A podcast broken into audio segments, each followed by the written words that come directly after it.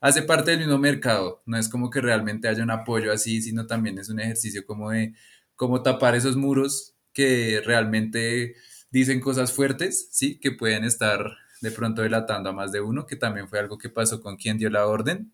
No sé si estés familiarizado con esa imagen.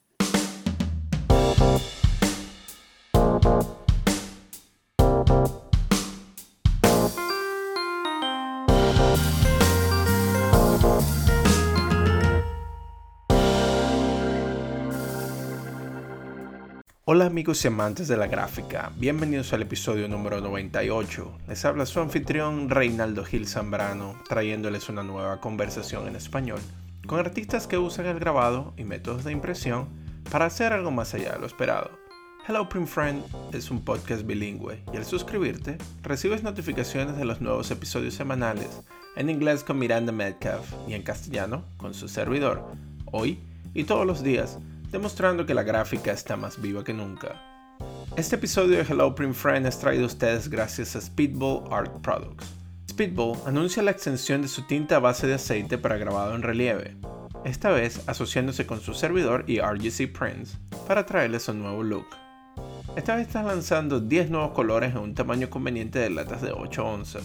Esta tinta está formulada para ser permanente y resistente al agua, muy fácil de limpiar usando aceite vegetal disponible ya en la página web www.speedballart.com. Para nuestros oyentes en los Estados Unidos, la sexta edición del Rocky Mountain Printmaking Alliance Symposium tendrá lugar en octubre del 12 a 14 en la ciudad de Spokane, Washington. Tickets disponibles en la página web www.rockymountainprintmakingalliance.org. En el programa de hoy estaré conversando con Fungitivo, artista visual, obrero de la gráfica y miembro del colectivo Fogueo Cartelero, desde la hermana República de Colombia. Conversaremos sobre la necesidad de reaccionar y provocar como maneras de incentivar el diálogo dentro del paisaje urbano mientras se resiste a un sistema opresor. Fungitivo nos contará sobre el proceso repetitivo de impresión de aguante corporal, como una forma de ritual creativo para el desarrollo de nuevas ideas y creación de vínculos con sus compañeros. El trabajo del fogueo cartelero no solo modifica las paredes de la ciudad, sino que busca a su vez crear espacios efímeros de producción gráfica durante los momentos más críticos como el reciente estallido social. Así que sin más preámbulos, acompáñeme a Cundinamarca para una conversación con Fungitivo. Serían agradecidos Dale, fino. Bueno, entonces hoy tenemos el grato placer de comunicarnos directamente hacia con Dinamarca y pues y conversar con un artista que me familiaricé, yo me llegué a familiarizar con tu trabajo luego de conversar con Stingfish en Bogotá. Eh, Stingfish así fue un invitado eh, por parte del Instituto Bogotano de Corte por allí en el 2020 y hace poco hicimos otra entrevista cuando lo pudimos visitar en nuestro reciente viaje a Colombia. Entonces, él nos recomendó conversar contigo y bueno, estamos muy emocionados de tenerte acá. Pero sí, bueno, si le puedes decir a nuestros, a, nuestro audio escuchas, ¿no? Si eh, decirle quién eres, de dónde eres y a qué te dedicas. Y ahí empezamos. Eh, listo, de una. Eh, ¿Qué tal? Buenas noches, mi nombre eh, es fungitivo. Eh, no sé, tengo 27 años, soy de Bogotá, Colombia. Eh, llevo haciendo gráfica, grabado, stencil y demás exploraciones de impresión análoga hace unos 5 o 6 años. Em, actualmente soy profesor de una escuela bosque que queda aquí en el municipio de Tabio, Cundinamarca. Em, por esa razón también como que al comienzo fue un poco eh, trancada nuestra conexión, pero ya después de tener internet, eh, después de tener todo, aquí estamos. Em, me dedico sobre todo como al grabado, de pronto últimamente he estado trabajando en gran formato, me interesa el gran formato, ya sea madera o linoleo, neolite, como le decimos acá. Neolite, sí. Tenemos un amigo de México que dice neolite. Neolite. no molestamos por eso, sí. Saludos ahí de pronto al César Dubinin, que también es ahí. Al César, claro, sí. Sí. Entonces, pues, ¿qué más? También me gusta mucho el stencil, también he trabajado bastante stencil. Em, qué interesante que me digas lo de Stingfish, ¿no? Como porque también es gran referente. En la vida me lo he topado, creo que nunca hemos hablado, por decirlo así. Eh, de pronto en el Instituto Bogotano me ha recibido algo y eso, pero como igual no normalmente no suele pues, reconocer caras, nunca he sabido si es él o qué. Entonces, pues interesante que me menciones eso, porque igual gran referente también sobre todo el cartelismo, que también pues sí lo venimos trabajando también con el compa, que creo que tú también hablaste en el Pleya.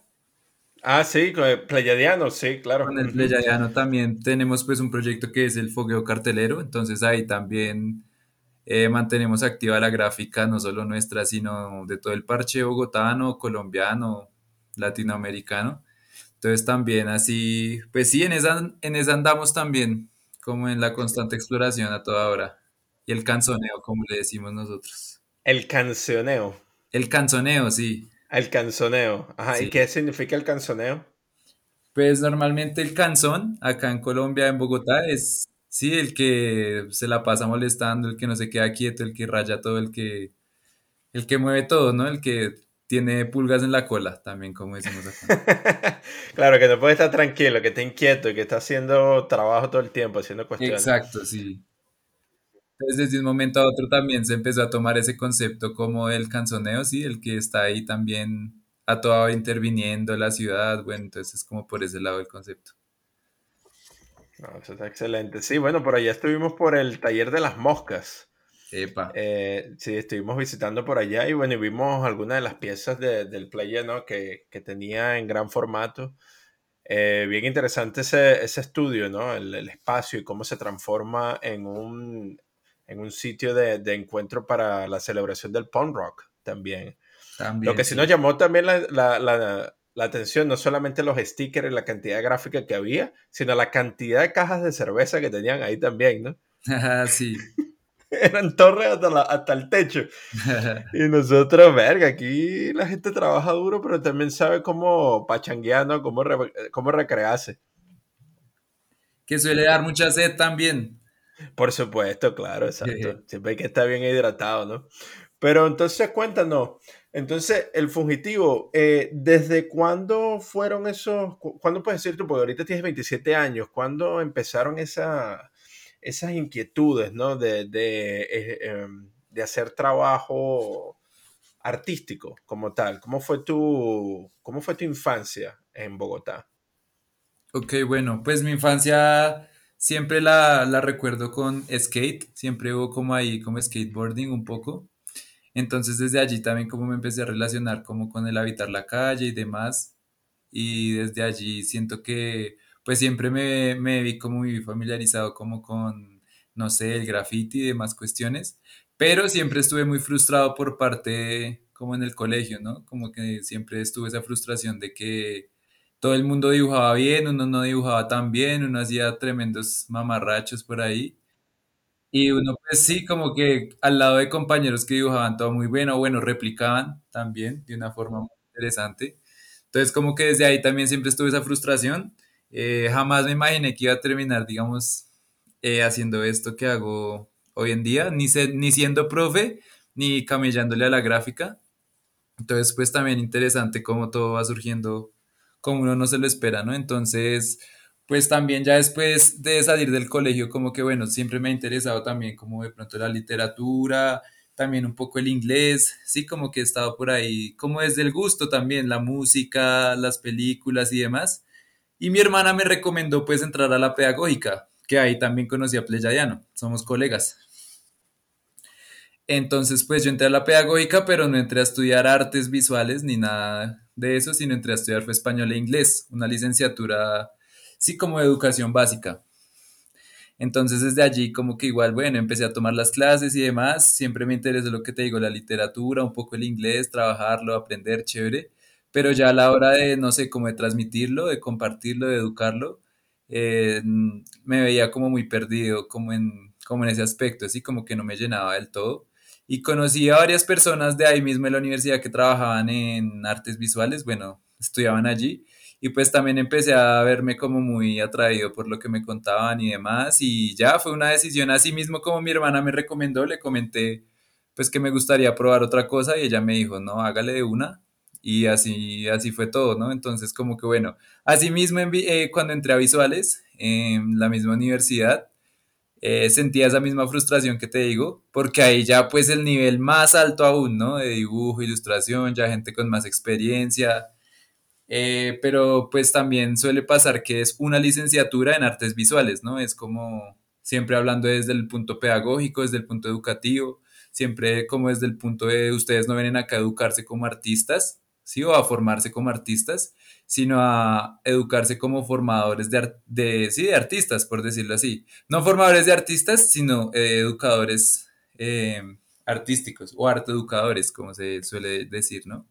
Entonces, pues desde ahí también como que me interesó mucho también como el lado de la pedagogía, así como también desde la educación artística, como todo es tan, se trabaja como desde lo sensorial, la sensibilidad como del entorno y demás, entonces también me, siempre me he visto como muy cercano a temas como de naturaleza, ambientales, no sé, como de, sí, como que empecé a irme por ese lado como de la fauna, como a trabajar, sí, como de pronto un poco más hacia los lados de los páramos, humedales, como por ese tema, me empecé a ir. Y asimismo, pues en la universidad, con tanto movimiento, el movimiento estudiantil, tantas cosas que pasan acá en Colombia en cuanto a política y demás, también el movimiento estudiantil empezó como a, así como a llamar mi atención. Y asimismo la gráfica, pues fue esa herramienta en la que pude como, como enunciarme, ¿no? Sí, que muchas veces como que la gente lo ve como un ejercicio también como de organización. Yo lo veía más como un ejercicio catártico en el que podía salir y probar nuevas cosas, ¿no? Entonces también en el taller siempre estaba muy abierto como el, además entre profes, ¿no? Siempre estuvo muy como esa idea de, venga, compartimos lo que se sabe, los profes también muy dispuestos a siempre como a compartir lo que se sabe, compartir el material. Entonces desde ahí llegué como al grabado, ¿sí? Como hace unos, lo que te digo, seis años, por ahí llegué como al grabado en pleno paro del 2018, que la situación estaba pues eh, como un poco pesada acá en Bogotá, sobre, bueno, en todo lado, pero acá en Bogotá se vivió más que todo como la represión policial de siempre y demás. Entonces, por ese lado, asimismo, la universidad siempre estaba muy activa en todas estas eh, marchas estudiantiles, movimientos sociales y demás. Y desde ahí, pues empezamos como con esa idea, como con el Pleya también. O sea, siempre está ahí como presente en ese proceso. Y es que empezamos como a salir a cartelear, ¿no? A cartelear, a cartelear. Eh, incluso pues cada vez sentíamos como más como esa necesidad de hacer cada vez un formato más grande, trabajar formato más grande, siempre pues como llenándonos de referentes que igual nos compartían en la U y demás. Y así fuimos como trabajando también en ese ejercicio de, bueno, está, está bien, pero nos estamos quedando cortos en la producción gráfica de nosotros, ¿no? Eh, o sea, yo tengo tres grabados porque igual íbamos empezando, tú tienes tres grabados, tenemos seis grabados y en las paredes caben, no sé, 30 carteles, 30 grabados, 30 stenciles.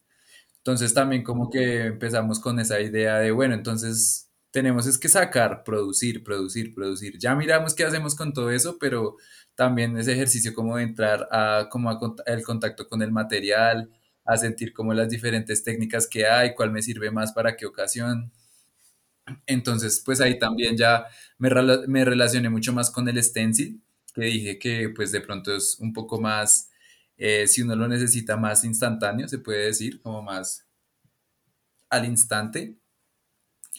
Entonces, pues empecé a trabajar un poco más con stencil, empecé como eh, con este ejercicio de reproducir así desde lo que tuviera en la casa, así como desde la espumita y las témperas por ahí, el vinilo que está ahí que se daña, entonces lo empecé a utilizar como para eh, reproducir los stenciles de cualquier forma, el papel también, est- comprar ahí de pliegos, mirar a ver cómo se hace para para llevar al otro día a la marcha los carteles que queríamos llevar, entonces por ese lado empezó a darse como esa, se vuelve incluso una necesidad, ¿no? Como, o sea, uy, no, qué pereza ir a marchar si no llevamos carteles y engrudo, por ejemplo. Empezó a volver como esa necesidad de, uy, no, que, sí, o sea, ¿qué voy a hacer allá? Si no me gusta, digamos, no soy como tan eufórico para cantar las arengas ni nada de eso, sino soy más como, ah, entonces como que se empezó a dar como esa necesidad de necesito decir algo, transmitir algo eh, mediante un ejercicio también que me sirva a mí para liberar cosas. Entonces desde ahí empecé también como a trabajar eso de Pues mirar qué imágenes realmente me interesaban o hacia qué público iba dirigida mi gráfica, por decirlo así. Entonces me empecé a caminar, como te decía, siempre como skateboarding por un lado, también como el trabajo de la educación popular por otro lado, sí, el trabajo con comunidad, eh, con la periferia, con el barrio, siempre me ha interesado mucho, pues también eh, el trabajo como con el sur, sí, el sur de la ciudad, también como que la periferia y demás. Entonces, por ese lado, como que se fue como encaminando la gráfica por ese lado. Mi, sí, como mi gráfica, mi estilo, se puede decir, eh, como mi horizonte. Y pues también tengo así muy en cuenta en un, un viaje que hice al Putumayo, en donde conocí a, a un niño que incluso es el niño como que es la imagen que más he reproducido últimamente, que es la carita como gritando, como ese gesto como de grito. Eh, incluso la fotografía, pues el niño no está gritando, sino se está riendo, ¿no?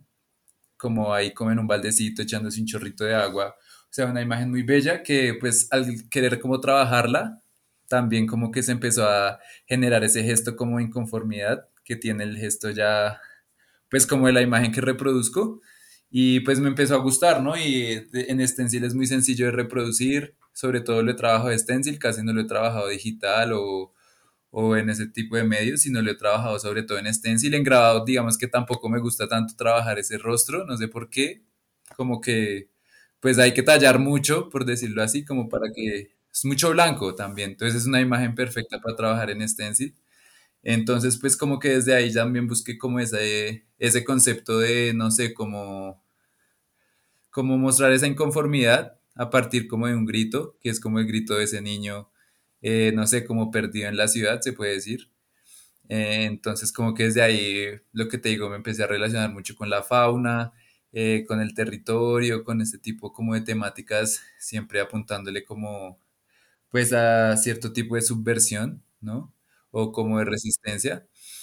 Entonces, pues desde allí, como que siempre me interesó, ahorita estoy es más trabajando como una especie de como de in- integralidad entre mm, como el concepto así como de humanidad, se podría decir, con también el concepto como de naturaleza, como una hibridación. Entonces estoy jugando como con cuerpos antropomorfos, pero rostros como en forma de frailejones, formas de hongos también, sí, como de ahí esa idea también de fungitivo, como, como ese reino también, como tan lleno de vida que es pues lo que está allá afuera de la ciudad también, ¿no?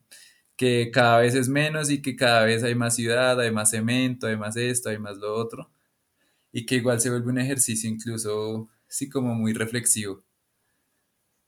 Tío, eso está interesante. Bueno, nos tiraste todo el, todo el cuento. Ahora vamos como que a, a cortarlo en pedazos, ¿no? Porque me da dale, sí. curiosidad. En el caso de esa frustración que tú tenías al principio, ¿fue con la fotografía que tú resolviste esa necesidad de, de- alcanzar el nivel gráfico, el nivel de imagen que querías para poder hacer tu trabajo? Pues mira que en, en un principio no fue tan así, porque igual tuve como unas buenas clases de dibujo, se puede decir, ya en la universidad.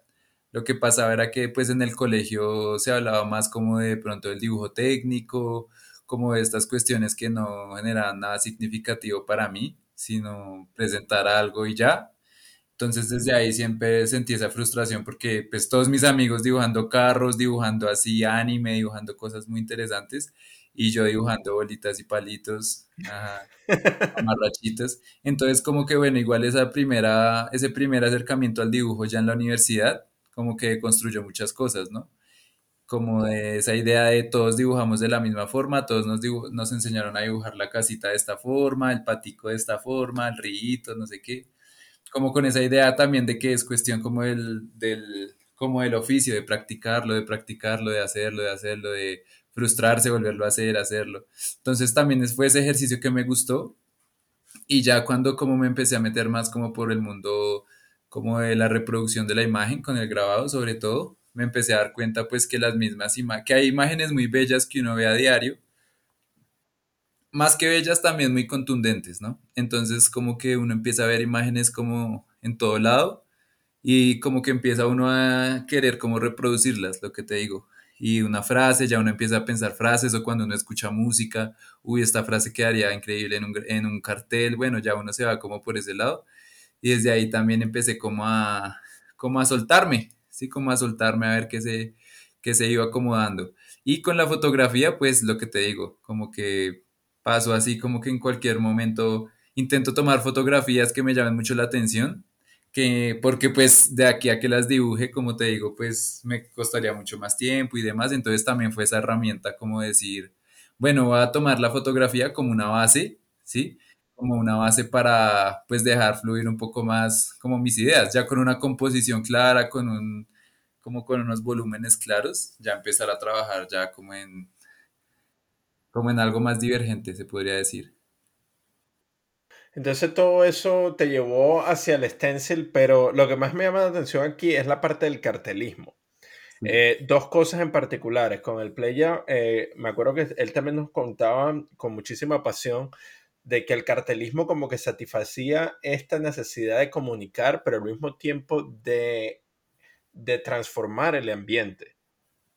Eh, y tú estás hablando sobre algo muy particular que es la reproducción, ¿no? La producción de, de- masiva de un mensaje. sí. Este, ¿por qué crees tú que tenías esa necesidad de, de nada más de hacer un montón? O sea, de, de hacer copias, de reproducir. ¿Por qué crees tú que eso era una de las necesidades más grandes que tenías tú en tu proceso creativo? Em, pues siento yo que es como también esa, como de tanto maquinar ideas, que tú empiezas a decir, ah, si le pongo esto acá, y si le pongo esto acá, bueno, miremos a ver si juego con los colores, si juego con esto. Y hay un momento que tú empiezas a reproducir, ¿sí? Así mismo, como hablábamos ahorita de las moscas, con una cerveza, con un cigarro, ¿sí? Con un porrito empieza uno a soltar también como esas ideas, empieza uno como a, a trabajar en ello y se empieza uno a dar cuenta que pues ya uno con todo listo, la tinta lista, la pintura lista, pues hasta que el cuerpo aguante lo que más alcance, la cantidad de papel que aguante y después como también, eh, sí, pues como bien lo decía el play, ya como decir, bueno, vecino, usted que todo le parece que está bien en el país, le va a poner este cartel acá a ver para que lo arranque, digámoslo así, ¿sí? Para molestarlo. Arránquelo con todo gusto, se lo voy a poner ahí al frente de su casa. Para que lo arranque, igual saque unos 150 más. Entonces, arránquelo bien, pueda vecino, ojalá lo lea antes de arrancarlo. Y también es como esa cuestión de transgredir como el, el ambiente, porque en las marchas solía pasar mucho, ¿no? Como uno pegando un cartel y llega el celador así todo perdido, como así como con su bolillo diciendo como, uy, ¿qué está pasando? ¿Qué me están pegando ahí?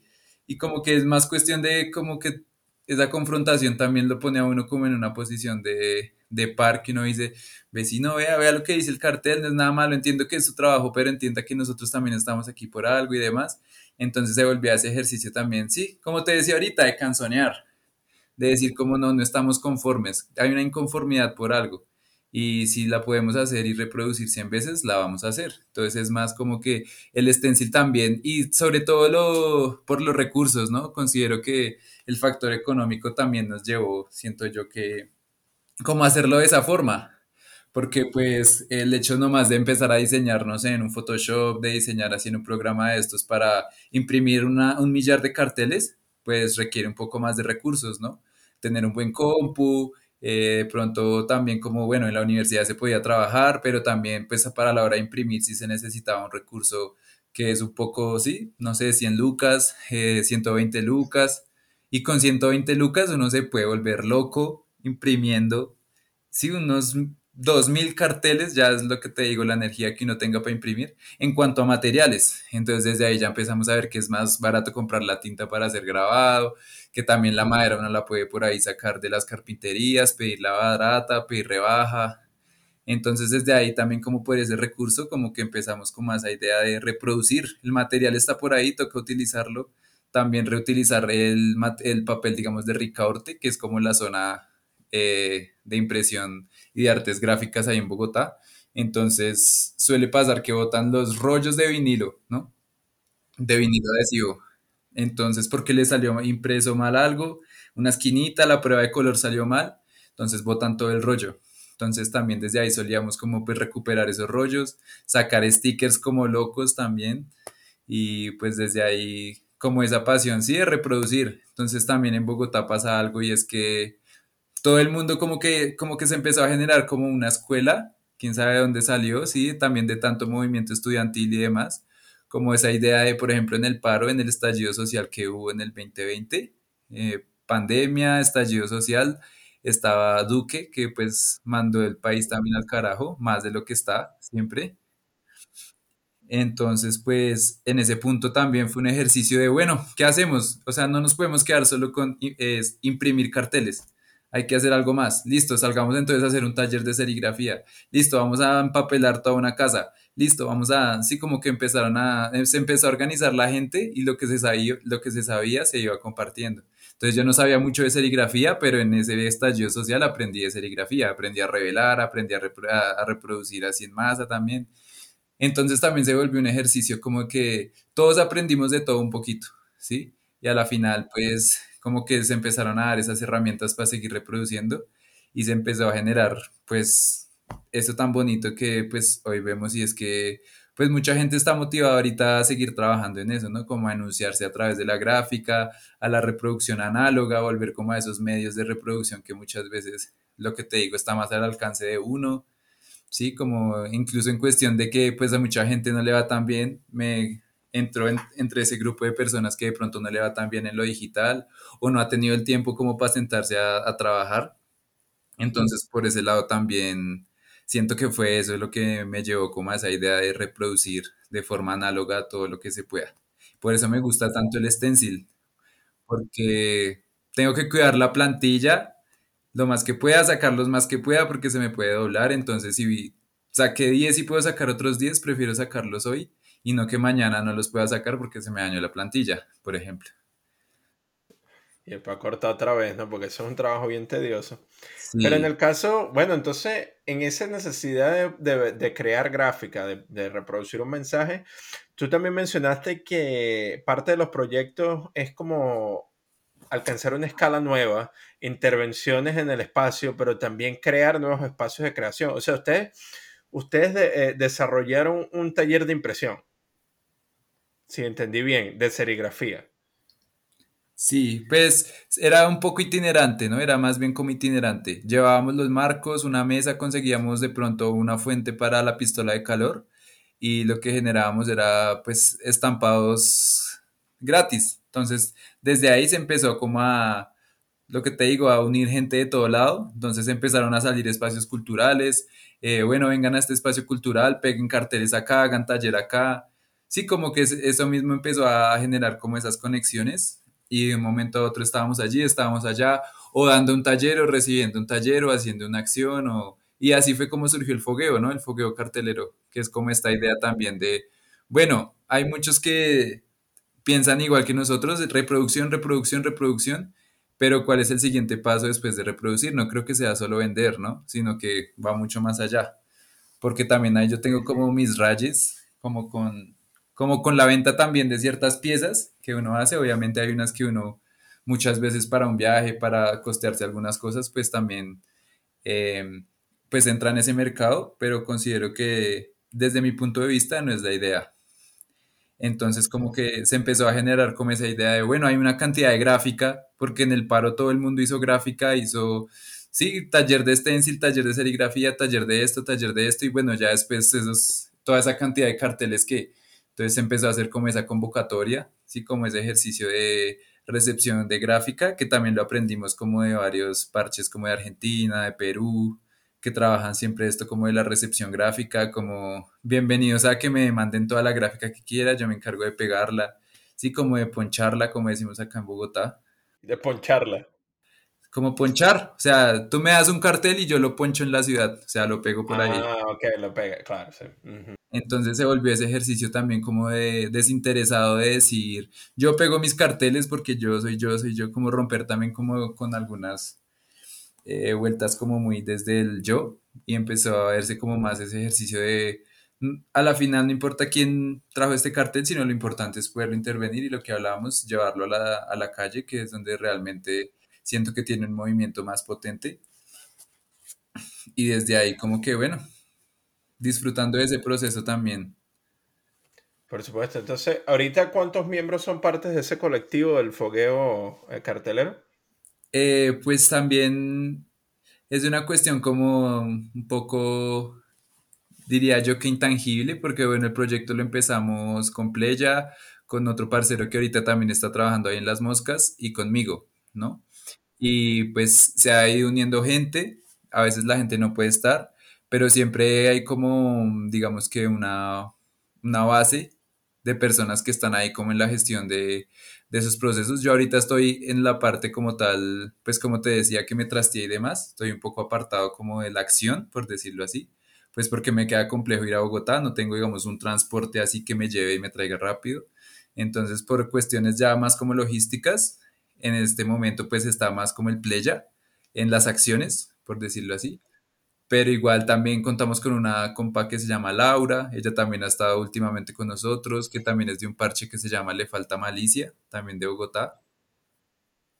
Eh, también contamos con otros parceritos que se van uniendo a las acciones. Sí, lo que te digo, es- tendría que contar mucha gente porque son muchas personas las que han estado como tal.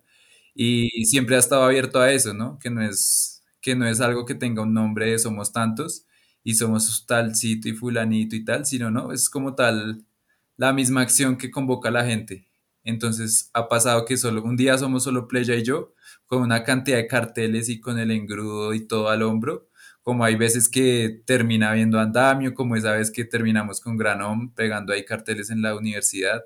Sí, como que también va cogiendo fuerza y asimismo pues es cuestión de que también le hemos cogido más el tiro. En la universidad pudimos practicar mucho, ¿no? Como sobre todo la pegada de cartel alto eh, con el extensor y demás, que obviamente eh, lo aprendimos por ahí de ver a la gente también hacerlo y demás. Pero entonces en la, en la universidad teníamos ese momento para decir, lo voy a hacer sin que me lleguen los tombos, para practicarlo y después hacerlo afuera. ¿Sí? Claro. Y los tombos son los policías, ¿no? sí. Ajá. Ajá. Entonces como que ajá. se volvió ese ejercicio, porque ahí en Bogotá también, pues como que eso también ha generado mucha polémica, ¿no? Como pues también la represión que hay hacia como otro tipo de expresión, sí, como a la expresión contracultural. Entonces ha pasado como que han matado a grafiteros, eh, ha habido así como ya casos como de pues cosas graves también ya, así como que sobrepasan la línea de llevárselo a pagar ahí en la estación, sí, o un soborno, cosas así. Se volvió más como un- una especie de guerra contra la gente que se quiere expresar de otra forma.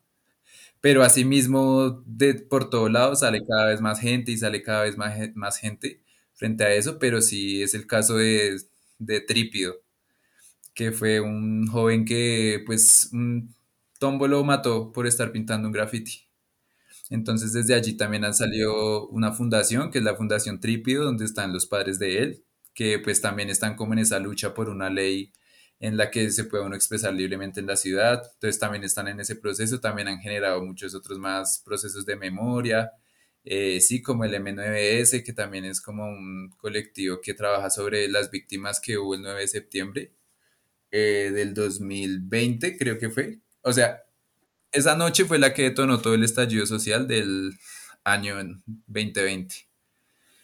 Entonces, pues también desde allí, desde el ejercicio de memoria, como que la gráfica pues siempre es como, como ese lugar de refugio, porque muchas veces esa impotencia de ver cómo suceden tantas cosas y uno no puede hacer nada, y uno incluso ve los videos así por redes sociales y demás, que suele pasar mucho, como esa, esa indignación y a la vez frustración de no poder hacer nada más que quedarse viendo cómo la gente, cómo los tombos están torturando a unos cuantos por los intereses de unos pocos también.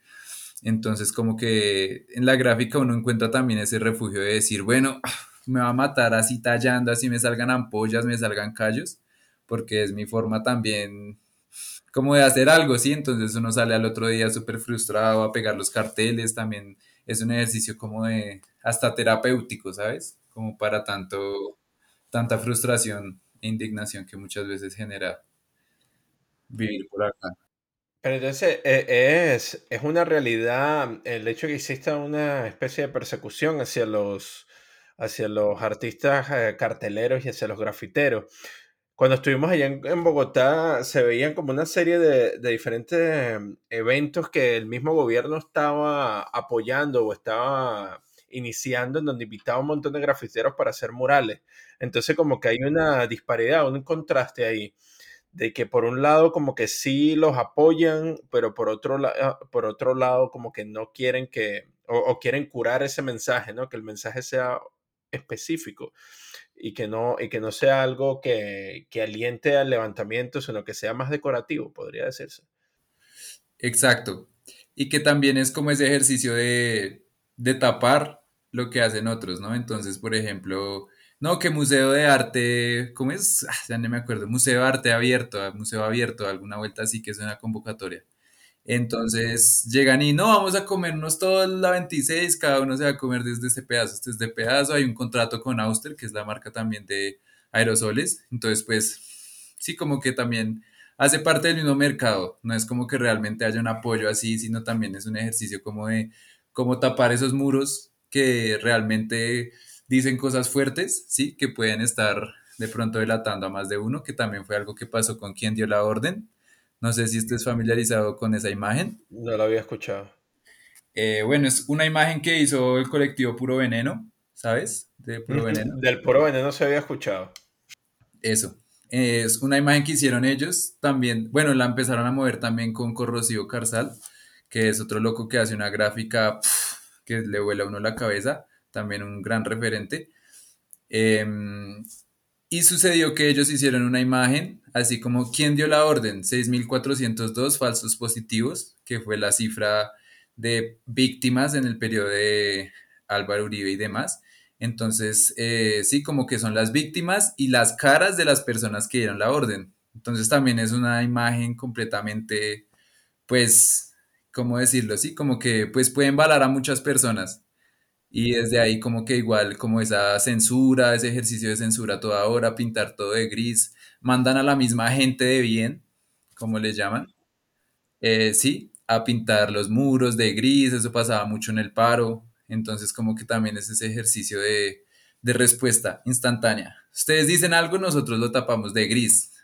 ¿Por qué gris? Porque la ciudad tiene que estar gris. La ciudad no puede estar pasando nada más que no sean los muros de gris. Entonces también pues desde, desde allí también es un ejercicio de, eh, no sé, embellecer el centro, que también ha sido pues un lugar donde ha habido bastantes ollas, que ollas son pues los lugares donde venden droga y demás, y esto genera otro tipo de problemáticas o otro tipo de cuestiones. Entonces también están en ese ejercicio como de, de cambiar la cara del centro. Entonces también pues hacen convocatorias donde es, muchas veces es las primeras 20 personas que lleguen, sí, como que qué imágenes tienen. Muchas veces son imágenes que no tienen nada que ver con la misma ciudad, son más como ideas propias ya, como sí. Entonces también es un ejercicio, así como decías tú, como una contrariedad, porque por un lado está la persecución y no me pinte aquí, no me pinte allá, pínteme donde yo le diga, cuando yo le diga y como yo le diga. Entonces desde allí como que se generan ciertas diferencias, ¿no? Por ejemplo, obviamente uno también le apuesta a ese tipo de convocatorias porque siempre es un dinero que le ayuda a uno en materiales, le ayuda a uno a sostenerse para poder trabajar tranquilo en lo que le gusta y demás, pero asimismo no sabe que le puede estar vendiendo el alma al diablo. Bueno, entonces, ¿tú crees que existe algún punto medio entre el gobierno y la libertad de expresión para poder pintar eh, los mensajes que, que ustedes quieren hacer dentro de la ciudad? Y pues siento que sí, igual, o sea, no es no es cuestión tampoco de desmeritar, ¿sí? O sea, considero que también se ha hecho ese ejercicio como de mediación, como decir, bueno, ya que me están rayando toda la ciudad, ¿cómo es para hacerlo de otra forma? Y considero que también es un ejercicio como de, sí, como de, como de diálogo, como de mediación, pero asimismo considero que muchas veces eh, se vuelve oportunista, eh, sí, se vuelve como un ejercicio más de quedar bien, como gobierno, como no sé qué, como esto, como otro, que más incentivar el trabajo y el talento de la gente, ¿no? Eh, entonces también como que se empieza a generar esa idea de que, de que entonces, eh, qué trayectoria tiene, cuánto ha trabajado, qué ha hecho, qué ha esto, qué lo otro, entonces como que los recursos siempre se terminan yendo hacia el mismo lado, ¿no? Eh, este man pinta re bien y lleva otros cinco amigos, esos cinco amigos también llevan a otros y se empieza a volver así como ese pequeño círculo y demás.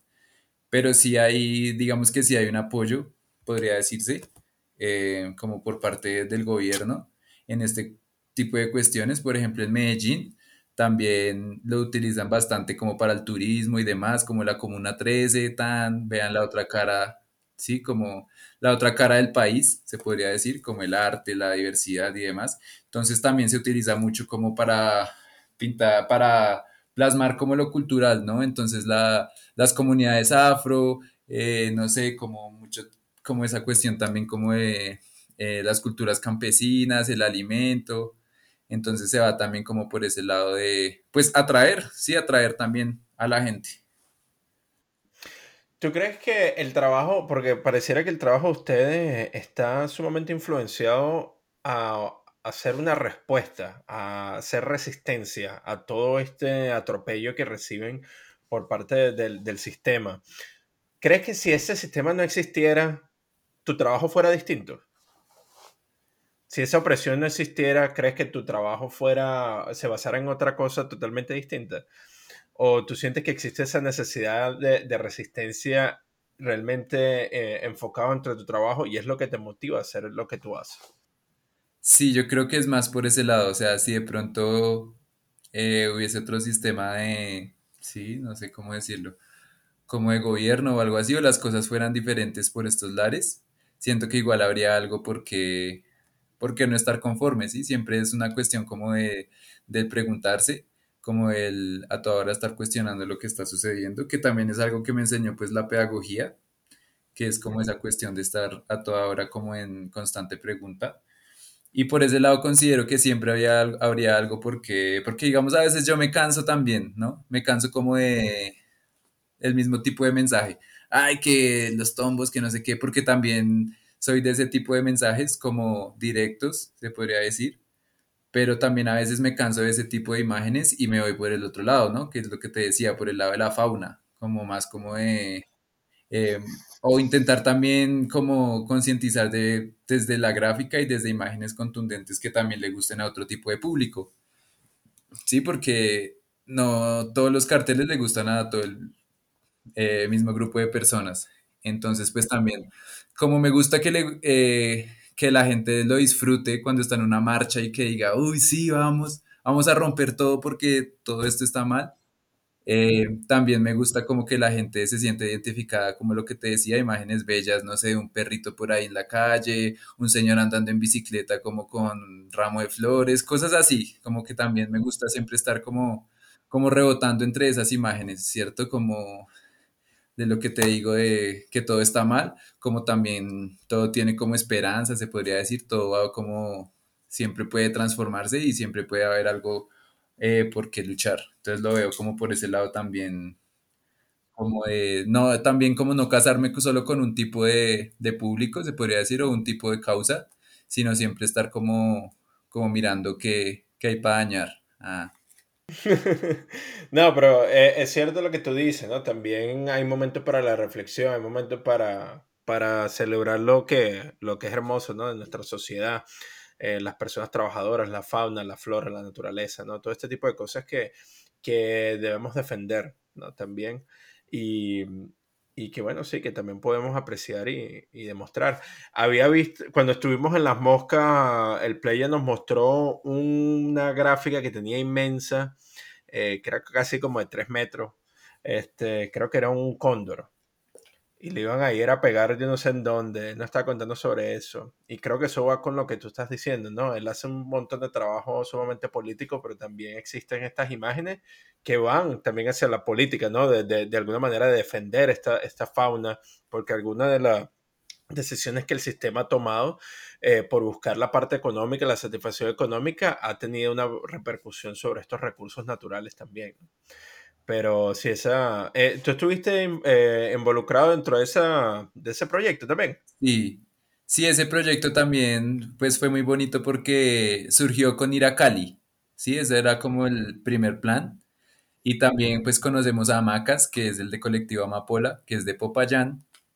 Entonces como Popayán, tan cerca de Cali, pero tan lejos de Bogotá, Entonces aprovechemos, fuimos a Cali, eh, hicimos lo que íbamos a hacer allá, que era también como apoyar con gráfica eh, la conmemoración del estallido social, traballa- trabajamos en eso, conocimos unos lugares también muy hermosos, sí, como que tuvimos de todo un poco y nos fuimos directamente para allá, para Popayán.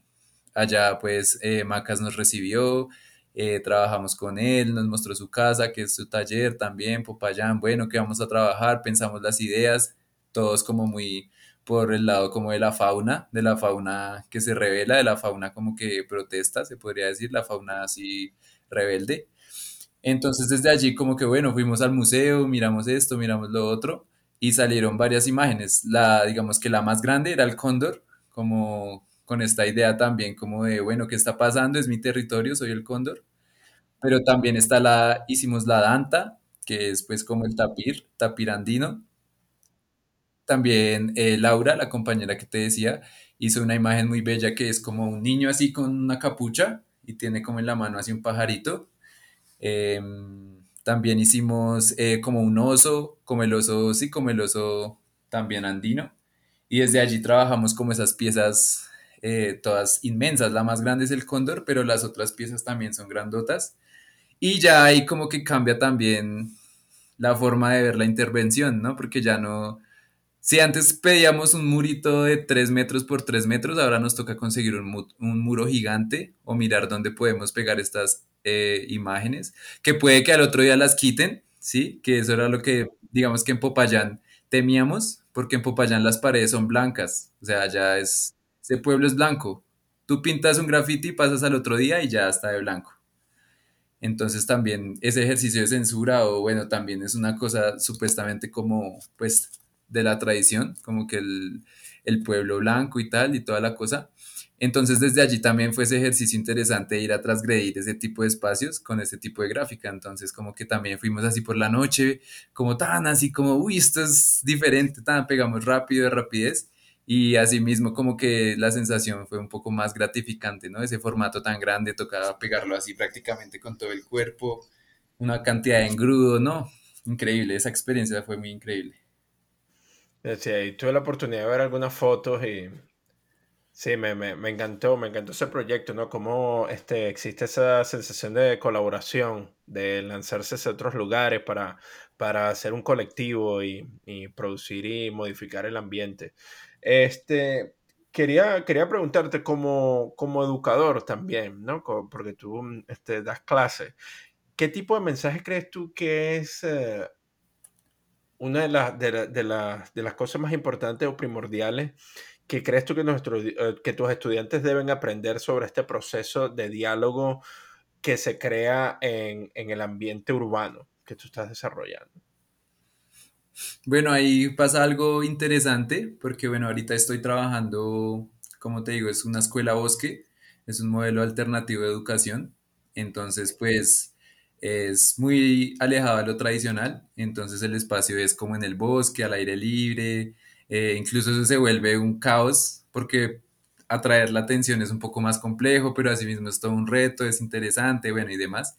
Pero considero que ahí como la parte más importante o lo que considero que yo trabajo en transmitir es también como esa idea del pensar de manera crítica, ¿sí? Como lo que te decía ahorita, como el, cuestionar a través de las imágenes, a través de como de como del análisis, análisis de imágenes, análisis de lo que sucede actualmente, contexto, eh, sí, también como desde las ciencias sociales, eh, por ese lado como que es más ese ejercicio como de reflexión a toda hora, a partir de las imágenes, del material con el que uno trabaja también.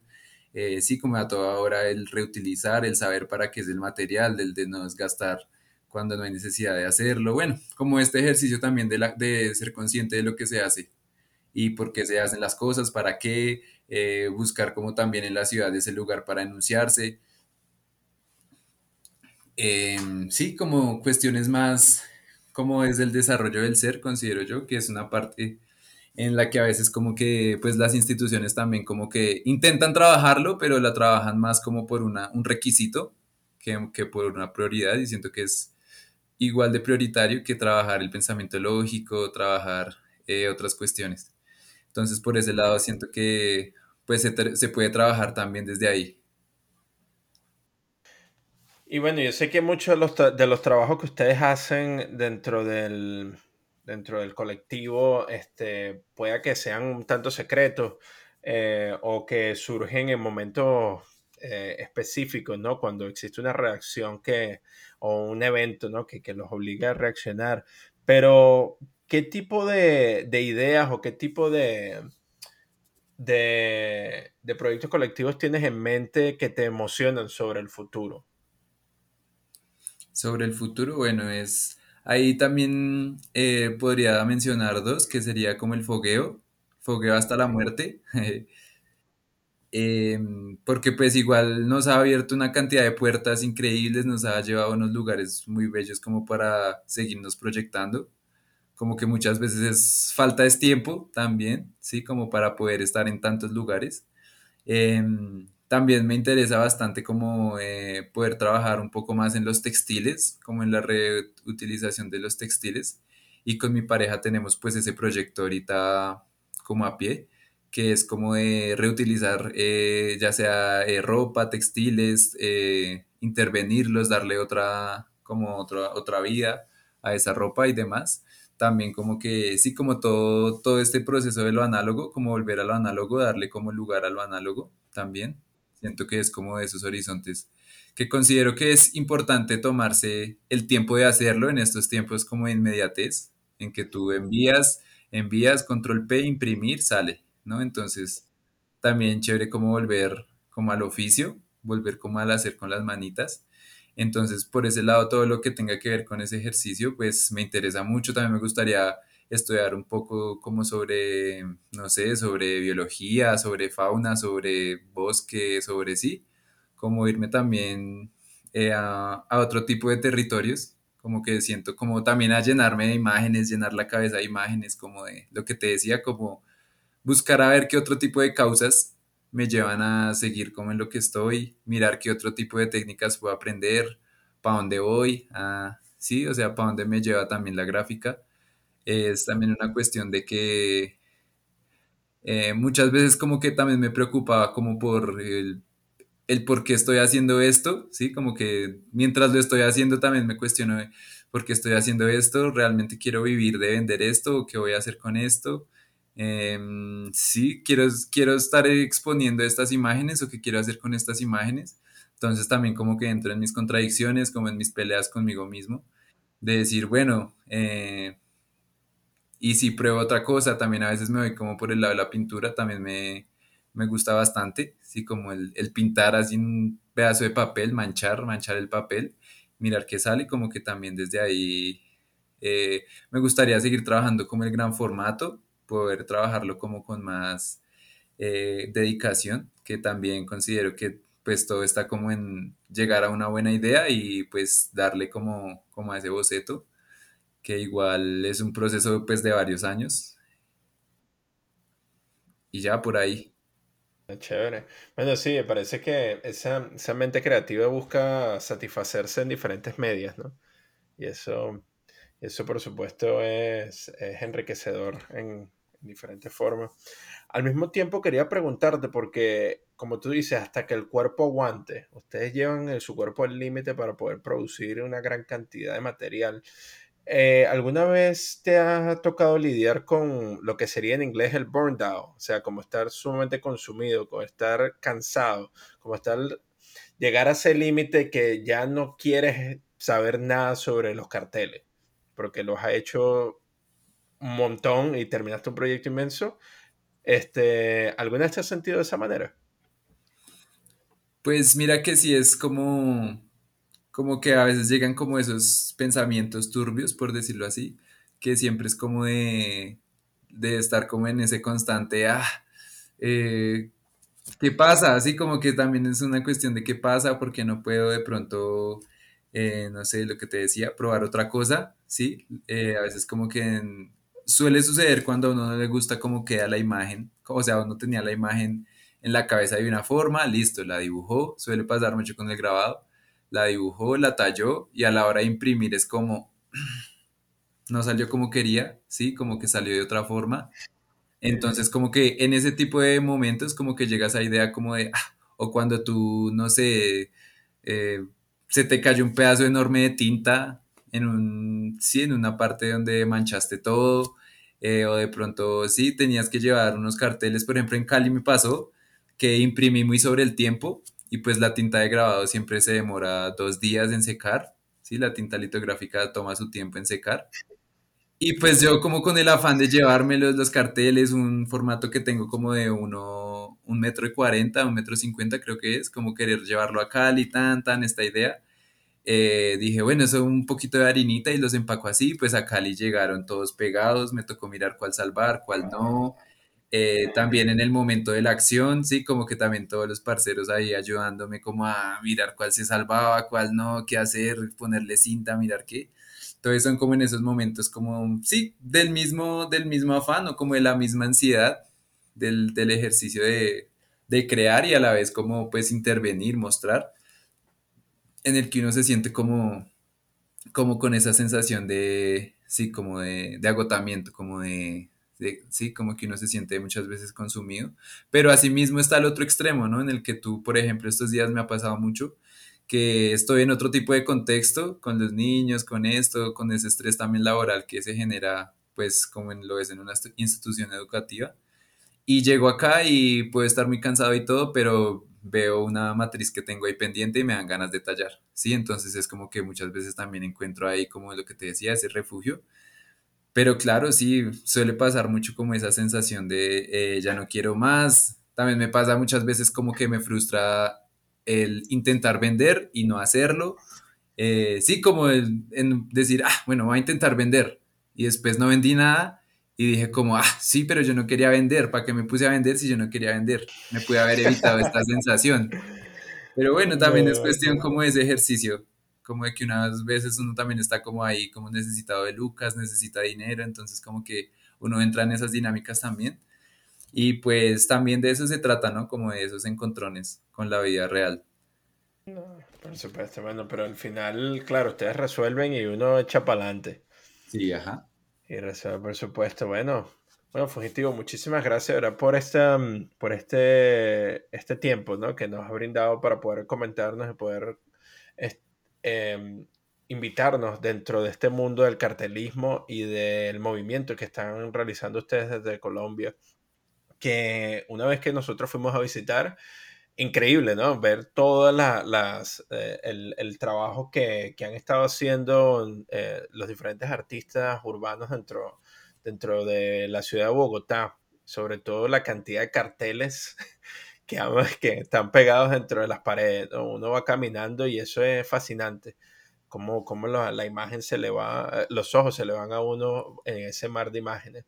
Entonces, muchísimas gracias. De acá te enviamos un muy fuerte abrazo y, bueno, y te deseamos el mayor de los éxitos. También aprovecha para decirle a nuestro audio escucha dónde eh, pueden ver tu trabajo y alguna otra website, de repente algún link que, que les gustaría compartir para que te estén al pendiente de lo que estás haciendo.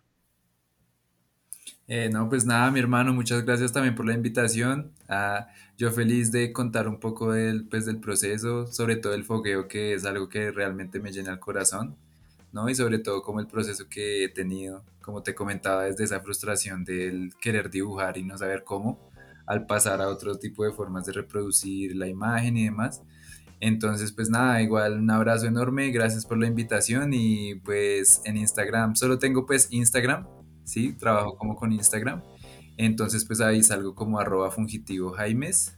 Eh, y también pues eh, arroba fogueo cartelero también es como el otro el otro nicho ahí como en el que pueden encontrarnos, encontrar el trabajo. También si trabajan en la gráfica y producen, también pueden hacernos llegar el material. Lo irán pegado en las calles de Bogotá, de Cali, Medellín, donde sea que lleguemos allá va a haber gráfica del fogueo. Entonces también es una invitación a no parar, no parar como intentarlo, seguir eh, dándola.